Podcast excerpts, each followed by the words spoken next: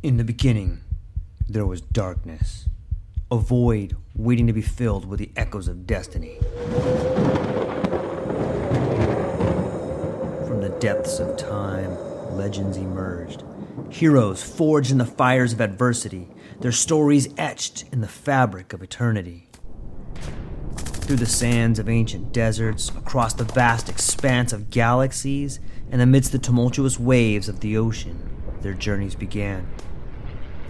But amidst the chaos, there arose a whisper, a call to action, a beacon of hope. Now, as the world holds its breath, a new tale unfolds, a story of courage, of triumph against all odds. Join us as we delve into the depths of imagination, as we embark on a journey beyond the realms of possibility. For in every tale lies a lesson, in every legend, a truth waiting to be discovered.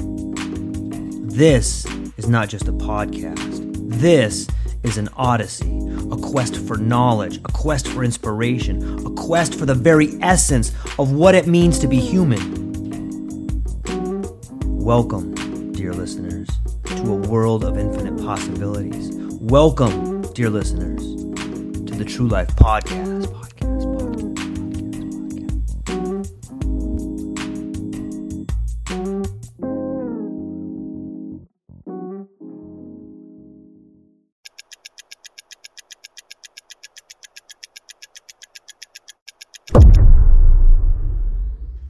Yeah.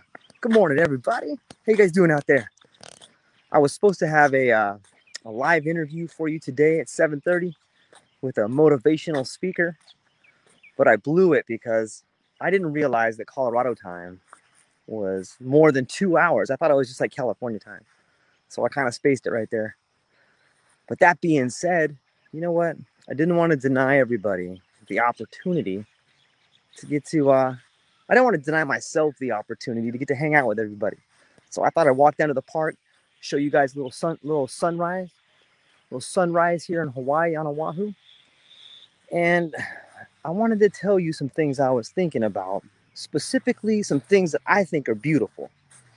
And of course, you know, that's my wife and my mom and my sister and my cousins and all my family. And of course, all of you, you know, you're beautiful.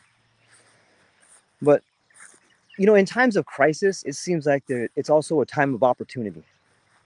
And I bet most of you, much like me, have been maybe had a little bit of extra time to think about life and think about what you're doing with your life and how your family's doing. And, you know, I, I had a really good friend of mine. What's up, my friend Bernie, man? You know, hi- him and his family have been affected by COVID. And I, whether you have it or you don't have it or whatever you believe, you've probably been affected by it. And so all these things together just kind of got me thinking about stuff. And I, I had a what I think is a pretty beautiful idea. And maybe some of you have had this idea as well. And I think the older you get, the more you'll understand this idea. And it's the idea of, you know, maybe looking at life in a different way. One way is one way I've been looking at it is that instead of coming into this world you come out of it. You know what I mean? Like just like just like these pine trees have have pine needles. Like a pine tree grows pine cones, so does the earth grow people. And if you can humor me for a minute and just think about it from that perspective, that means that everybody you meet is kind of like a different version of you. And I know it sounds kind of crazy, but let me give you an example. I was talking to this young kid uh, who, who I work with and he's really smart and but he's kind of arrogant and he's kind of like wants to show everybody how smart he is. And that's pretty annoying right? And then i started thinking about it and i'm like man this kid's like a young version of me. I'm kind of annoying sometimes. I kind of think i'm a know-it-all sometimes. And then it kind of dawned on me it kind of clicked like everybody you meet is going through something that you've been through or is going through something you might go through. And that means that you have an opportunity to maybe help that person. But the first thing you have to do is be able to identify what it is about that person that they're going through. And if you can think like that, if you can just take a few moments to really listen to people when they're when you meet them and, and try to understand what they're going through i think you can have a lot better communication with them and i think you can have a lot better interaction with them you know for me anyways I, I know sometimes when i'm talking to people sometimes i get instead of listening i just i'm waiting my turn to talk so this strategy of just thinking about other people as a different version or at a different spot in their life than I am, but knowing we're the same has really helped me communicate better. And it it just kind of seems like a like a beautiful strategy. You guys should try it. See what you think. Let me know. And then I had another idea. I was thinking about education, right? Because a lot of our kids are stuck at home and they're, you know, they're they're being bombarded by just different information, whether it's from teachers or I don't know wherever they're wherever you, maybe your kids are running on Zoom or or whatever it is. And there's so many different opinions out there. You know, it, in some ways, when societies get in trouble, or some ways when we get in trouble, it's always a good strategy to look back to a time when we were not in trouble, to look back to a time where we were doing something right. And one thing I think we could re enter into the world of education that I'm going to try with my daughter and some kids in her school is this is this story I heard in a myth. And I'm gonna I'm gonna tell you the myth, and then I'm gonna try to tell you how it applies to our kids and how we can use it. So I think this particular myth is is from Madagascar. And the indigenous people in Madagascar, they have this tradition or this ritual, if you will. And from a young age, all the kids are are exposed to the all the kids are exposed to the forces of life. And and a lot of the people in the tribe they wear masks right? They wear masks that are like these painted masks and they have rattles. And you know one mask is like jealousy and one mask is like anger and one mask is fear.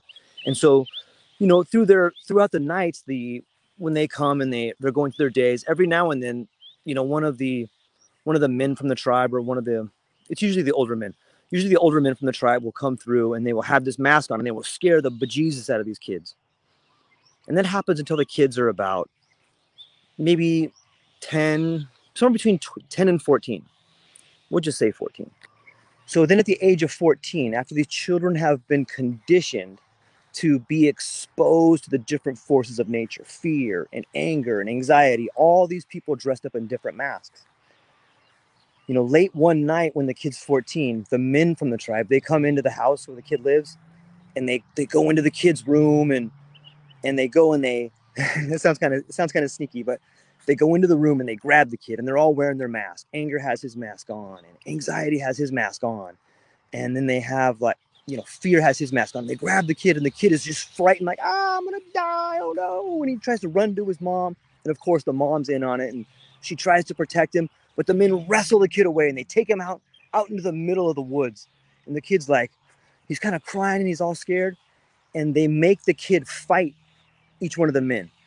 So the men go up and they try to fight the kid. They wrestle with him, but they let the kid win and the kid fights all the men in the masks. He fights like five different forces in nature. He fights anger, anxiety, jealousy, hatred. He fights these five men wearing masks. And the, the men of the tribe, they let the kid win. And so after the kid fights all the men and he wins, then all the men surround him and they take off their mask and then they put it right on the kid. And it's this ritual. You know, the kid fights these forces of nature and then the men put the mask on the kid. And then the kid realizes, like, I am those forces of nature. I am anger. I am anxiety. I am jealousy. I am hatred. You know, and I just thought, what a beautiful way to show the next generation, like, hey, here's all the things in the world that are scary, all these forces of nature that can control you, that a lot of people are afraid of. Here's all these masks and rattles and, you know, and then you make the kid fight them symbolically and in reality. And then you take off that mask and you put it on them. And you say, see, look, these are all the forces of nature that you should be afraid of that can scare you. But you and you alone are responsible for those forces. You know, what, what a brilliant way to show the children that all these things that you're afraid of are you. And anytime you see somebody in one of those states, that's just a mask they're wearing. You know, we don't we don't have anything like that in our culture. We don't have any ritual where we can the older members of the community can really have like a visceral exercise where they show the younger generation what they're really responsible for.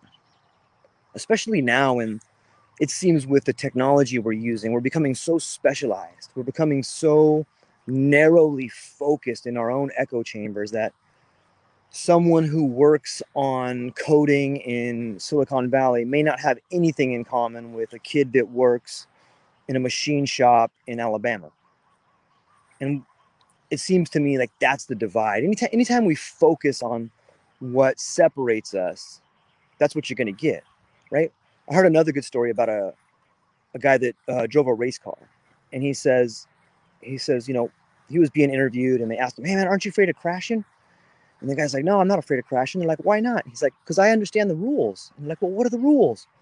he says, "The rules are what you focus on is where you go." you know, it's it sounds so simple, but it's so true. Have you ever been like, "Oh, I don't want to hit that thing," and then you plow right into it, or "Oh man, I sometimes I've been skateboarding or something. Dude, I don't want to hit that tree. Sure enough. Or you ever been snowboarding? You're like, dude, I'm gonna hit this ramp or I'm gonna hit this pothole, and then of course you hit it, right? Because what you focus on is where you end up going.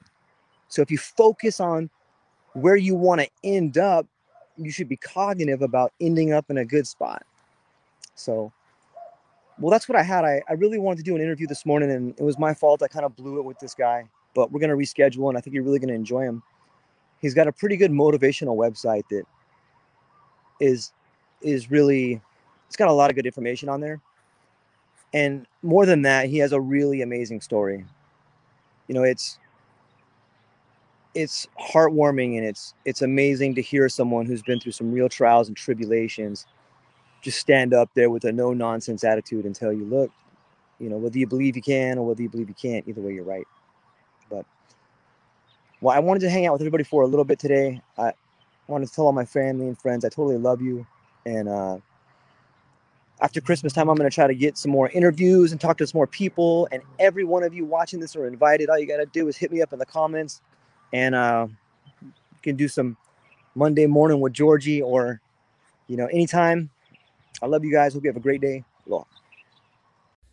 Aloha, everyone. Thanks for taking a moment to hang out with me in the True Life podcast. I truly appreciate it. If you're taking some time to listen to this, whether it's your first podcast with me or you've been with me the whole way, I truly want to say thank you from the bottom of my heart. Additionally, I would like to try to inspire everyone. The world is a crazy place, and if you listen to your heart and you take some chances, I really think the world will unfold in front of you in ways you can't imagine. I've been doing the podcast for about five years last year, I decided to take the plunge. Well, circumstances dictated that I took the plunge, and I did. I've begun working on the podcast full time for almost a year now, and it's been so rewarding to me that I just want to try and inspire other people. If you have a dream, if you have a vision, follow the voice in your heart, listen to the song on the wind, and embrace the challenge I think you're strong enough, you're smart enough, and you're good enough to make your dreams come true, but you have to believe in them. And I truly believe wholeheartedly that if you take a chance, a real chance on what is possible, then your dreams will unfold in front of you. Uncertainty can be a monster, it can be something that we run away from. But much like fear, if you stand in front of it, it's not that big of a problem. I know everyone listening to this has a dream and a vision, and I hope you all conquer it. And I want you to know it's possible. Take baby steps and move towards it, and you will get closer to it. Your relationships will be better, your life will be better, and you know what? You deserve it. You're an amazing person. If you get a moment, go down to the show notes. If you can, support the show. Thank you so much for being here. Now let's get to it.